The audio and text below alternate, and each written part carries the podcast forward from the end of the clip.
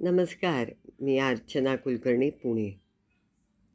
आज मी एक वेगळ्या विषयावर बोलणार आहे. गोष्ट काय आपण जे प्रसंग बघतो त्याचीच गोष्ट बनते हो की नाही?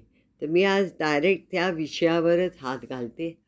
आत्ता सध्या जे वातावरण आहे नुकतंच एक आत्महत्येवर सगळीकडे विषय चालू आहेत. त्याच्यावर मी एक व्हिडिओ काढलेला तो लोकांना अतिशय आवडला. तर मी विचार केला त्याच विषयावर आज ऑडिओ काढला तर. कारण ना ह्या विषयाची म्हणजे प्रत्येक जणांनी जेव्हा ते आत्महत्येचा विषय की बाबा मागचे दुःखी होतात त्याचा विचार केला पाहिजे आयुष्य एकदा मिळतं बरोबरच आहे ते सगळं. पण एक दुसरी जरा कठोर पण सत्य बाजू मी सांगायचा प्रयत्न केला आहे त्यात.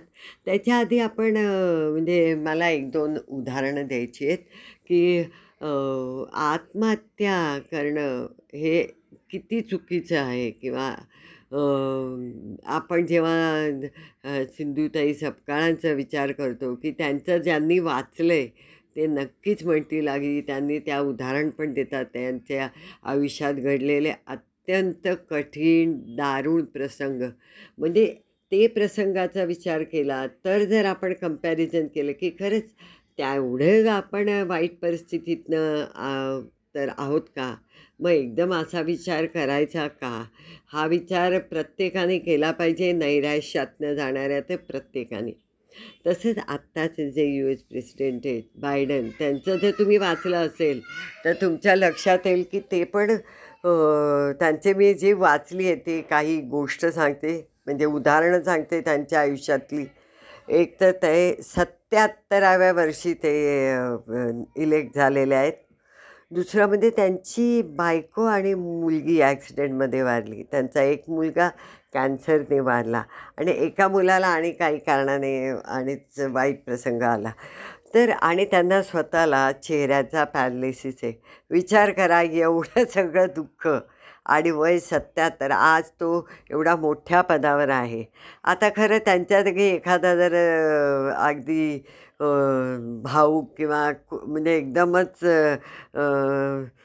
सिंपल मनोवृत्तीचा स्ट्रॉंग मनोवृत्ती नसता तर त्याने काय विचार केला असता? हो की नाही? तर त्यामुळे मला नेहमी असं वाटतं की आपण नैराश्यातनं जाताना देवाने आपल्याला जे ची अत्यंत मोठं वरदान दिलं आहे जे बुद्धीचं. त्या बुद्धीचा आपण उपयोग केला पाहिजे. कारण काय? आयुष्य जीवन फार सुंदर आहे. एकदाच येतं. त्याचा इतक्या पटकन शेवट करण्यासारखं काय घडलं आहे का? आपल्या आयुष्यात असा विचार जर का आपण केला तर आपण नक्कीच त्यातनं आपण बाहेर येऊ शकू. पण ह्याची दुसरी जी कठोर आणि प्रॅक्टिकल बाजू आहे ती मी तुम्हाला आत्ता सांगणार आहे. कारण सगळेजण ते बाकी सगळं सांगतात आयुष्य सुंदर आहे एकदाच येतं मागे राहणारे किती दुःखी होतात. पण मी दुसरी एक बाजू तुम्हाला सांगते.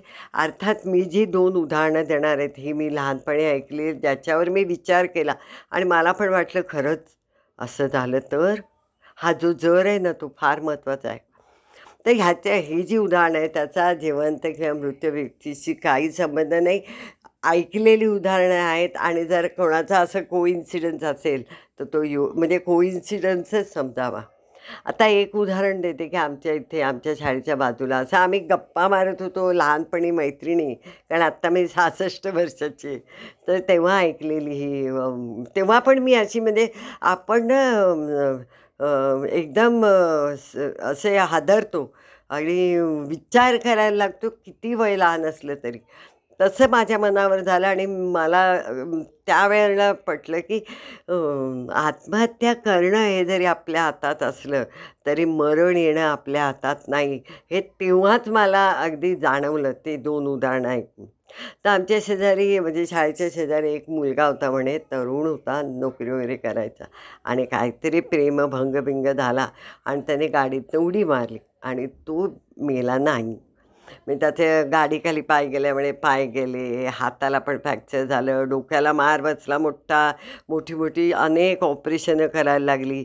आणि त्यातनं त्या आईवडिलांना जो झालेला मानसिक शारीरिक आर्थिक त्रास प्रायव्हेट असल्यामुळे त्याची नोकरी पण गेली. पण अशा वेळेला तो मुलगा आणि आईवडील रोजची शंभर मरणं मरतात की नाही? म्हणजे म्हणून मी प्रत्येकाला म्हणते म्हणजे त्या ह्याच्यात पण मी सांगितलेलं आहे की आत्महत्या पण करू शकतो पण मरण आपल्या हातात नाही. तर तो आता मरेपर्यंत आई वडील मरेपर्यंत हे दुःख त्या तिघांनी रोजचं मरायचं शंभर मरणं. मग का नाही विचार करायचा? की आपण हे करतो हे काय कुठली कोण मुलगी ती तर मजेत नव लग्न करून सुखी झाली असेल कदाचित. पण आपल्या घरच्यांचं काय स्वतःचं काय आणि आपल्यासमोर आपले म्हातारे आईवडील एवढे दुःख सोचत आहेत ह्याच्यासारखं दुसरं मरण कुठलं? तर हा एक हे एक उदाहरण आणि दुसरं म्हणजे तिकडे आईने म्हणजे असंच बायकांची त्या आईच्या बरोबरच्या मैत्रिणींची गप्पा मारत असताना ऐकलेलं हे उदाहरण की एक बाई होत्या अगदी वयस्कर होत्या. मुलं बाळं नातवंड संसार म्हणजे सुना चांगल्या मुलं चांगली इतकं सुंदर होतं. पण त्यांचे मिस्टर अल्पशा आजाराने उभारले त्यांना ते दुःख इतकं अनावर झालं की त्यांनी आत्महत्येचा प्रयत्न केला पण त्या मृत्यू आला नाही बाई त्यांना. तर त्यानंतर जे पोलिसांचा ससेमिरा लागला त्या मुलांच्या त्या सुनांच्या आजूबाजूच्यांच्या मागे त्यांच्या मागे आणि त्यातनं तुम्ही नक्कीच त्यांना त्रास देत असणार म्हणून त्यांनी हा विचार केला तुम्ही छळत होतात का? आणि इतकं त्या मुलांचं आणखीन सुनांचं जीवन हैराण झालं त्या पोलिसांच्यामुळे आणि त्यातनं त्यांची जी म्हणजे ते मनाने इत इतके त्यांच्यापासून त्या बाईंपासून दूर गेले की आयुष्यात ते परत जोडता आलं नाही. म्हणजे काय झालं? परत तेच मी जे पहिल्या उदाहरणातून की शंभर म्हणत ती बाई मरत होती रोजची कारण कोणी कारणाशिवाय बोलत नव्हतं नातवंड जवळ येत नव्हती. ह्याच्यापेक्षा दुःख काय होतं? म्हणजे म्हणून मी प्र परत परत सांगते की आत्महत्या करायच्या आधी शंभर वेळा विचार का करायचा? कारण मरण आपल्या हातात नाही. आणि काय आहे माहिती आहे का? आपण आयुष्याच्या आयुष्याकडे ज्या दृष्टिकोनातून बघतो तो खूप महत्त्वाचा आहे. सगळेच काय वाईट प्रसंग नसतात ना आपल्या आयुष्यात. तसं पण म्हटलं आहे रामदासांनी जगी सर्व सुखे असा कोण आहे? विचारी मना तूच शोधून पाय तेव्हा आपण भरलेला ग्लास आणि अर्धा ग्लास रेखामा अर्धा ग्लास भरलेला असतो. तर आपण बघायचं की आपल्याला कुठला ग्लास दिसतो? भरलेला की रिकामा. तर चला आजपासून जे तुमच्या आजूबाजूला जे असे नैराश्यग्रस्त असतील किंवा दुःखी असतील किंवा असे विचार कोण्या आपल्यापाशी बोलून दाखवले तर बाकीचं तर तुम्ही बोलाच. त्यांना सम त्यांची समजूत काढा त्यांना म्हणा तुमच्या माघारी काय होईल इतरांचं किंवा तुमचे प्रेम करणारे आणि आयुष्य खूप सुंदर असतं. ह्याच्याबरोबर जर का तुम्ही हा प्रश्न जरूर त्यांना विचारा कुठेतरी त्यांच्या मनात हो खरंच आपण आत्महत्या करायला गेलो आणि मिलो नाही तर? तर हा जो जोर आणि तोर आहे ना त्याचा विचार नक्की त्यांना तुम्ही सांगा. नक्की माझी खात्री आहे त्यांच्यामध्ये. नक्कीच फरक पडेल आणि पॉझिटिव्ह राहण्याची त्यांच्यामध्ये ऊर्जा निर्माण होईल. तर धन्यवाद. Thank you very much